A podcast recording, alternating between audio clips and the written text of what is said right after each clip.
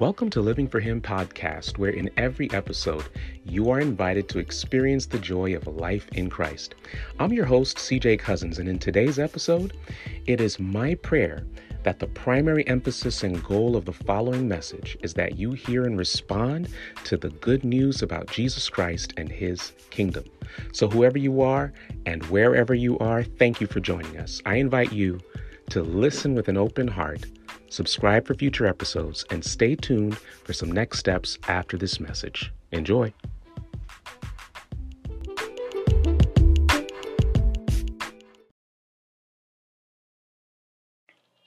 A few years ago, there was this prank video that went out, and it was basically a funeral setting. Okay.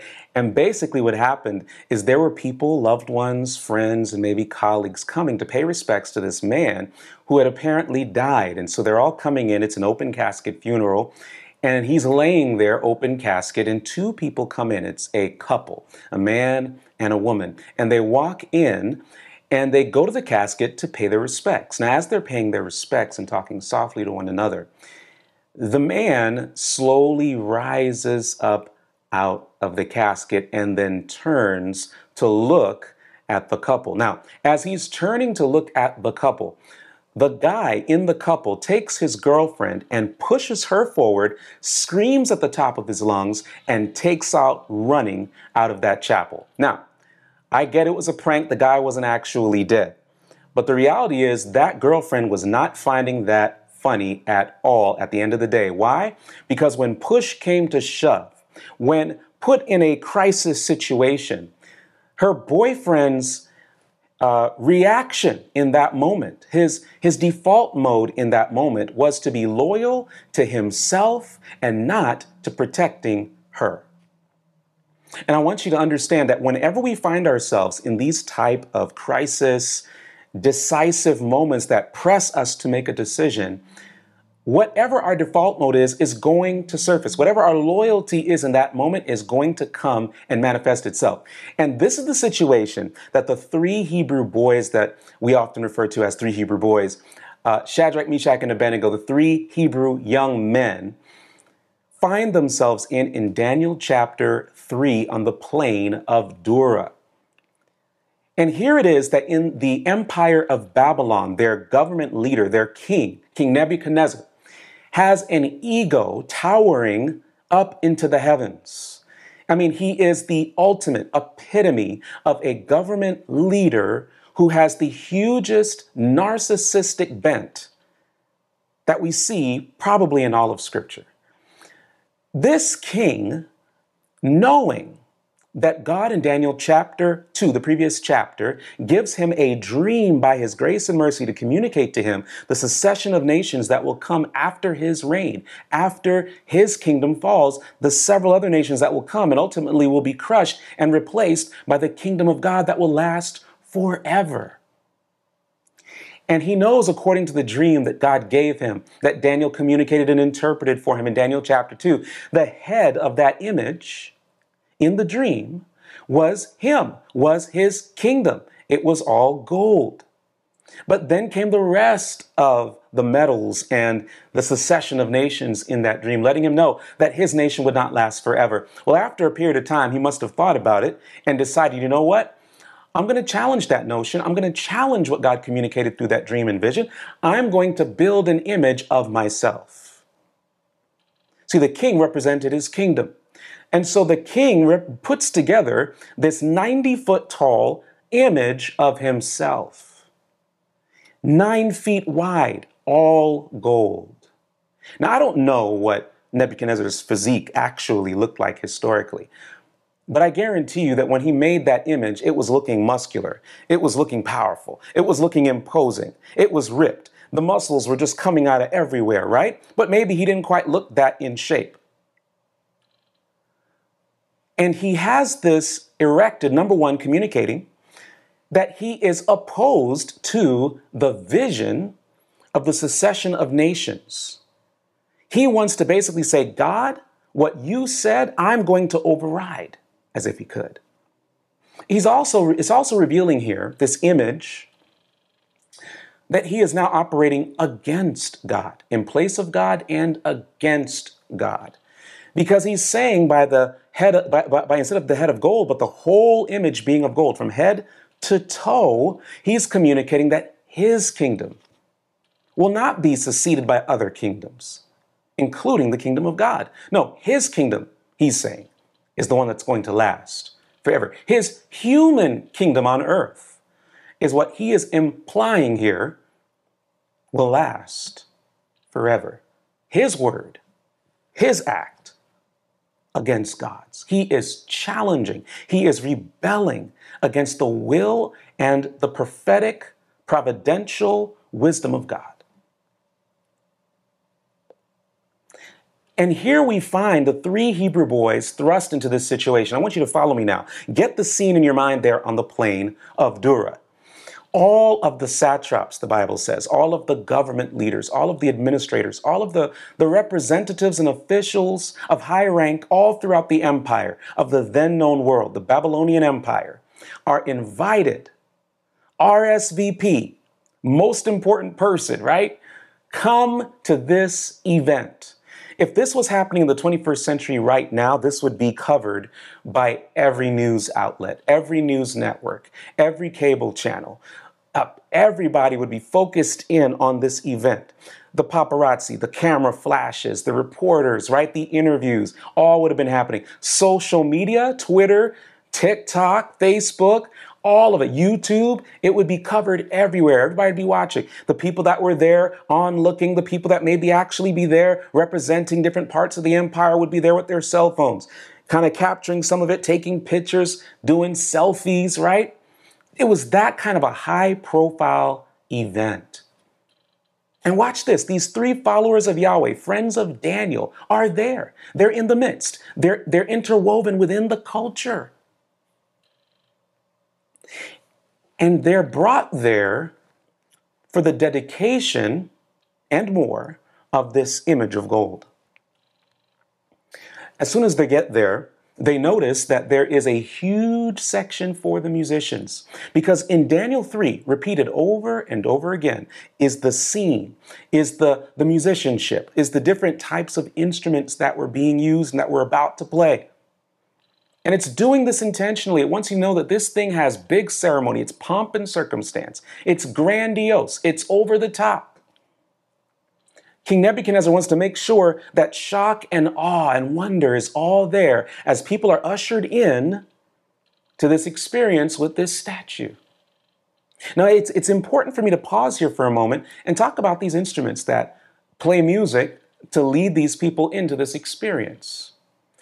Because some would want to think that the actual instruments themselves, because they're being played by Babylonians and they're being played for the worship of this idol, as we're about to discover, that somehow the instruments themselves are either holy or unholy. And, and, and, it's important for us to take note here that these instruments are just that. They are instruments, they're tools, they're mediums through which worship is about to, to ensue. The issue is not the instruments. The issue is not even the music that the instruments play. The, the, the, the, issue here is that these instruments that are used to play music are directing people to worship that which is not God, that which is not Yahweh. It's, it's being used to draw people's minds and hearts away from loyalty to God, away from loyalty to, to Yahweh. And so we need to understand how do we know this biblically? Many of these same instruments in Daniel 3 are used in the worship of Yahweh, in the worship of God in the temple in Jerusalem. So the issue is not the instruments. We need to understand that as we as we look at music in our 21st century culture. Okay? And we look at instrumentation, particularly when it comes to the worship of God. Instruments are neutral. They're just used to either bring us closer to God or to bring us further away from Him. All right? So watch this. All of this instrumentation, all this music, and then someone steps forward on behalf of King Nebuchadnezzar. And they say that King Nebuchadnezzar has issued a decree. This is a legal proclamation, a law, that at the sound of the music, when you hear the record play, When you hear the music play, everybody under the sound of his voice that is present there, whether they want to or not, whether they're inspired to or not, whether they're actually dedicated and loyal from a heart level to this image, which represents King Nebuchadnezzar and his empire, Babylon, whether they really want to or not, they are commanded to worship, and not just to worship, but to worship at the threat of their lives. Because if they don't worship, they're going to be killed. They're going to be thrown into a fiery furnace. Oh, the issue, the stakes are very high. And everybody's there to witness this. It's all on camera. If this was in the 21st century context, it's very visible. So, whatever you do, whoever you are there, it's going to be noticeable on a large scale. It's not in a small room where people can kind of pretend like it didn't happen. No, everybody's watching. And everybody, the moment the music plays, everybody bows down to worship an image of a king that was so narcissistic that he is insecure. He has to force people to demonstrate their loyalty because he wants to ensure his kingdom will last forever. Everyone does this except Shadrach, Meshach, and Abednego. Because in that moment of crisis, their true loyalty was revealed. You see, when we find ourselves like we are now in a global pandemic, several crises in our nation and the world multiplying and mounting one on top of the other. And in many parts of the world and in our own individual lives, we may already find ourselves right now in a series of crises that call for us to make a decision, that call for us to make a choice. And every crisis brings to the surface where our loyalty actually is. And this is the case for Shadrach, Meshach, and Abednego. And so, right now in your life, what decisions are right now being presented to you in a global crisis that we find ourselves in with COVID 19 or personal, more individual life crises? What, what, what type of choices are you, do you find yourself being thrust upon to make? Because the truth of the matter is, whatever we really are loyal to at a heart level is going to surface if it hasn't already. And when our loyalty to Christ and His kingdom when our loyalty to Christ and his kingdom is tested by a crisis, how do we ensure that we will stand in that moment? How do we ensure that we will stand loyal to the king and his kingdom? I believe that our journey today in Daniel chapter 3, the Holy Spirit will help us get our hearts and minds around what that looks like for us. Because I believe just before us is a final crisis. The Bible is very clear.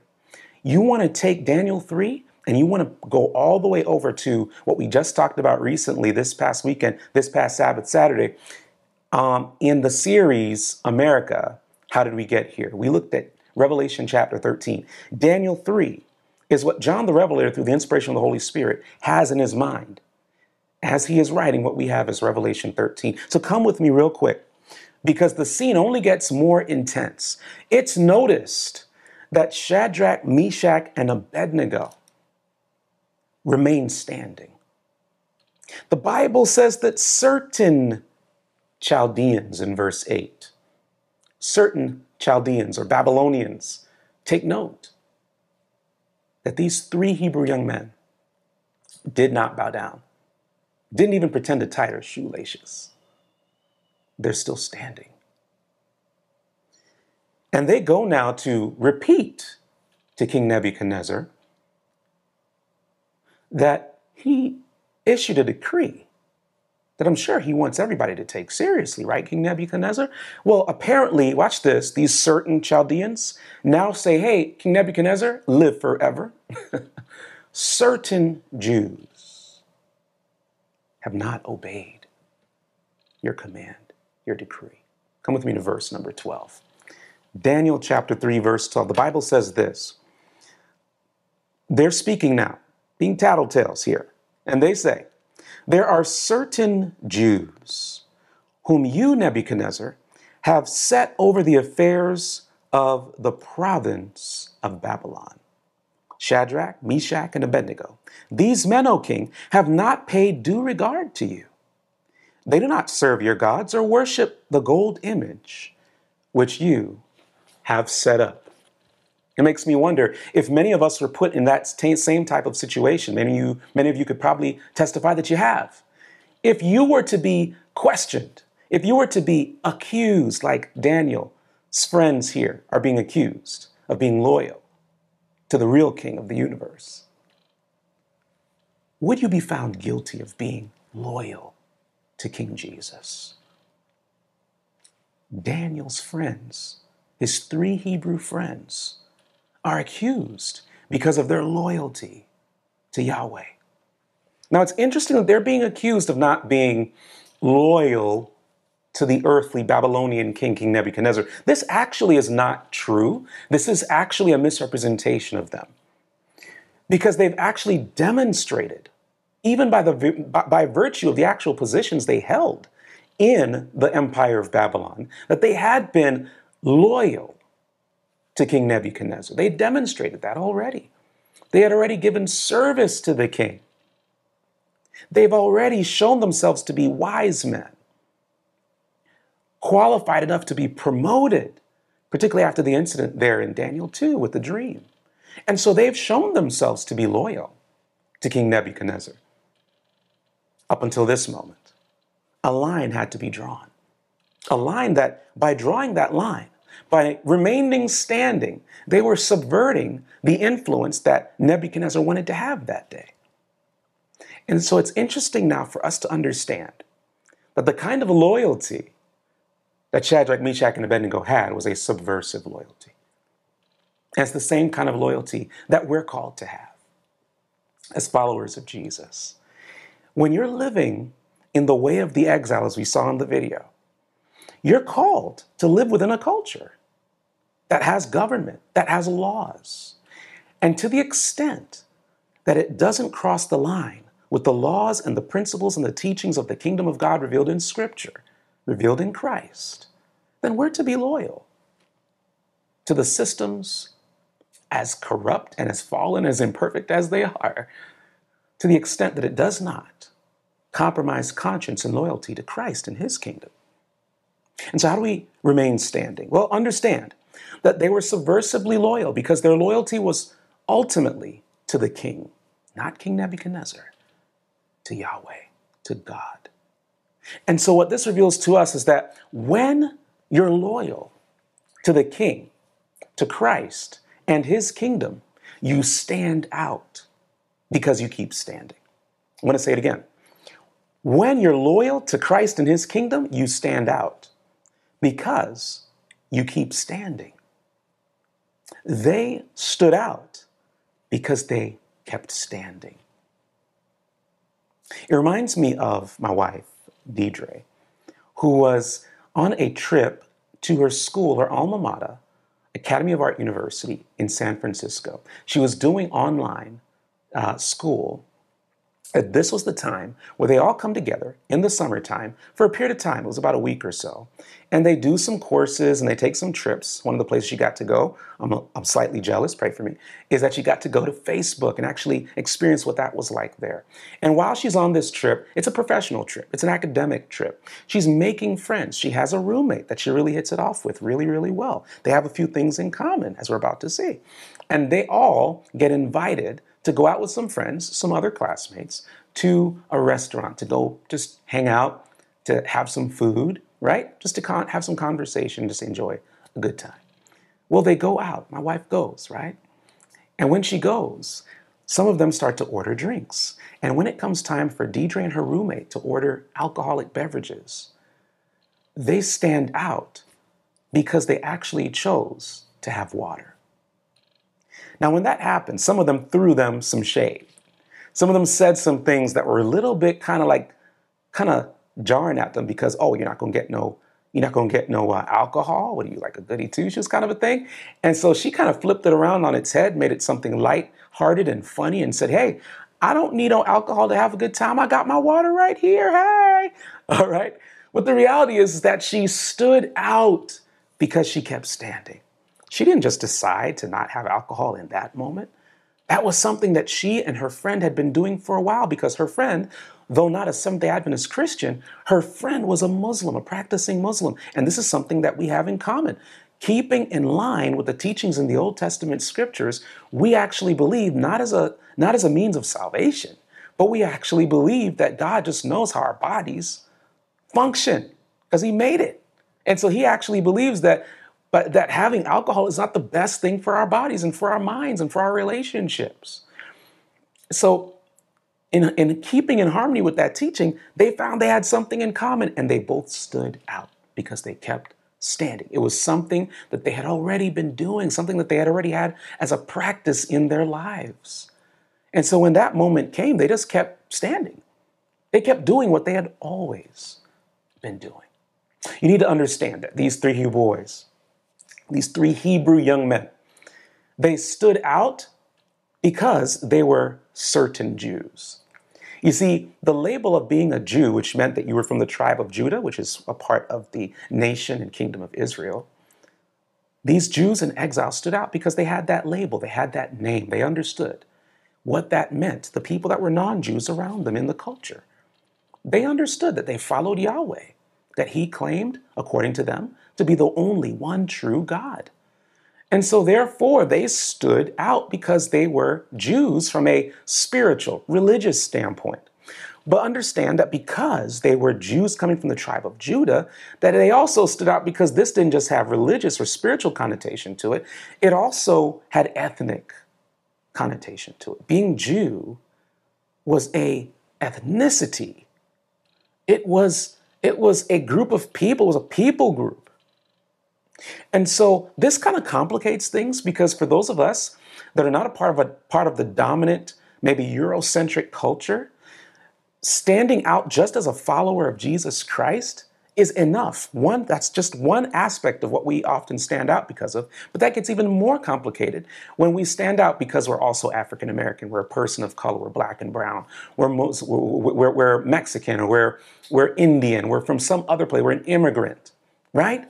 We stand out because of some ethnic uh, distinctive, as well as being a follower of Jesus Christ, right? And so there's an, there's an additional experience for those of us that may find ourselves in marginalized groups, minorities, okay? And so they're standing out in spite of the fact that they have the double whammy, that it's a religious and it is also a ethnic reality that causes them to stand out. But they also stand out because they're also involved. They're not reclused, right? They're not kind of pulling back. They're in the culture. They've been standing while within the culture. They're serving within the government of that culture, that dominant culture, that oppressive system. They work in the system, but they're different. They've already taken stands on their food, on diet, on their health. They've already taken stands when it came to praying for wisdom, that God would reveal to them what the dream meant and what it was. And by virtue of God giving them that, that, that interpretation and the dream, it saved the lives of the other wise men, if you will, of the Babylonian Empire. They should have been grateful. It makes you wonder if there was some jealousy going on here, that these certain Chaldeans just wanted to get these guys out of the way so that they could have their position. It could be that their very lives were spared because of these three Hebrew boys. And so, kind of like, wow, thanks, right? But they're in the culture, they're involved, and they've been standing. So they stand out. They're not like, kind of like, let's withdraw from being involved in the world. They're in it, but they're different. They're unique in the midst of it. They're immersed in the culture, and they still stand out. Their loyalty is being revealed here to Yahweh and His eternal kingdom. They're showing their loyalty goes far beyond a fallen earthly government leader who is narcissistic. Their loyalty is not to a party. Their loyalty is not to a government system. Their loyalty is to the King of Kings and the Lord of all Lords, the ruler of heaven and earth of our lives. And I believe God is calling us to stand out because we keep standing. We need to be in this world, but not of this world. We need to influence this world for the kingdom of Jesus Christ and not the other way around. We need to be salt and light. We are living in end time Babylon, according to the Bible, and, particularly in the book of Revelation. We're in that moment that this story was actually pointing forward to. We're in that time right now as I'm speaking to you, and our loyalties are being challenged. Our, our in, in the crises that we're facing, that's leading ult- ultimately to a final crisis on this planet. Our loyalties are being tested because ultimately, our ultimate loyalty is going to be revealed. And now is the time to take a stand. As a matter of fact, now is the time to keep standing. They stood out not because they were weird, like they were different, they were peculiar, they stood out in an attractive way. Not in a weird, peculiar meaning withdrawn and weird and awkward. No, the way that they stood out was noticeable, but it was noticeable in a way that draws people, that, that pricks their that pricks their curiosity in a way that they go, I want what what what they have. Even to the death, they were willing to stand out because they kept standing. Now somebody's listening to this. Someone's listening to this right now. I get it. And you're going, look, CJ, I'm not that good of a Christian. I don't even know what that means, but I get what people mean when they say that. Look, I haven't always been standing perfectly. I've fallen short. Matter of fact, before I watched this, I fell. I fell into sin. I was tempted and I fell short of God's standard of righteousness and holiness. Well, guess what? All of us can lift our hands there. Everybody on the planet has fallen short of the glory of God. The difference is you have a Savior. You receive the grace of Jesus Christ. Keep standing. Get back up. You can get back up and keep standing. The point is that you don't stay down. Look, they did not actually stand up, these three Hebrew boys. They kept standing. Everybody else bowed down and stayed down. You don't stay down when you fall into sin. If you fall, get back up. Stand up. Christ's grace is sufficient for you. Don't remain on the ground. Don't remain in your mess. Don't remain in your sin. Stand up. Keep standing. His grace is sufficient for you. We are to come out of the ways of Babylon, but we're also supposed to reach Babylon. And you can reach Babylon with a testimony that, yes, I've stumbled, but when I fell, I got back up again. Like the song says, we fall down, but we get up. The Bible says that a righteous man, listen, a righteous man falls seven times but gets back up again. Don't you stay down. Don't you dare stay down. You get up. You keep fighting the good fight of faith. It's faith in the righteousness of your own righteousness? No, in the righteousness of Christ. He has given you his righteousness as a gift. And then now, as you have that position in Christ, you're considered righteous by virtue of the cross. The Holy Spirit now enters into your life and begins to work out righteousness and grow you into spiritual maturity as you keep standing. But you keep standing. Don't you stay on that ground. Get back up. I want to tell you there's hope for you. Stand out. You will continue to stand out if you keep standing. Don't stay down. Get up, and you will stand out. Because Christ stands for those who stand for Him. He stood for you, you stand for him. You love him because he first loved you, and you revealed it at the cross. Come on, somebody. Stand out because you keep standing. I want to pray with you, Father. Bless my, those that are watching right now. Give them the faith and the courage to stand right now because you need people to stand for the King and his kingdom. Help them now to take the next step that they need to take as followers of Jesus so that they stand out for the glory of your name. In Jesus' name, amen. I'm CJ Cousins. God bless you.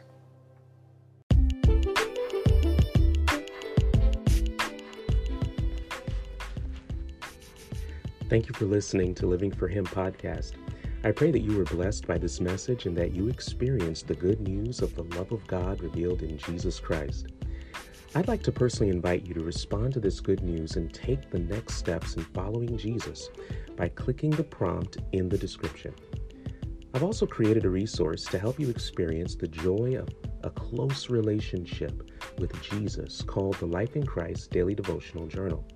If you'd like to experience Jesus daily, watch the good news of his story unfold throughout Scripture, and do this as a weekly small group gathering, then get your copy today in print or ebook by clicking the link in the description.